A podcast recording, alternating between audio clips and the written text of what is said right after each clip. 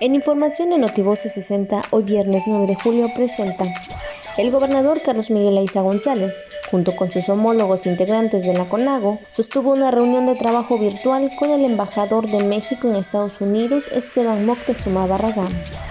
De manera simbólica se entregaron títulos a 10 de 400 alumnos egresados del CECITEC plantel Campeche. Los jóvenes recibieron su título de manos de la directora general Neri Celia Rojo Aguilar. El gobierno de Canadá ha destinado 16 millones de dólares a 11 proyectos de primera línea en países integrantes de la Alianza del Pacífico. La Universidad Tecnológica de Campeche es parte de ellos. La presidenta del patronato del DIF estatal, Victoria Damas de Aiza, entregó de manera simbólica paquetes de útiles escolares como parte del proyecto con el DIF estatal a la secundaria VOY 2021. Hoy viernes 9 de julio, Día Internacional de la Destrucción de Armas de Fuego. Notivoces 60.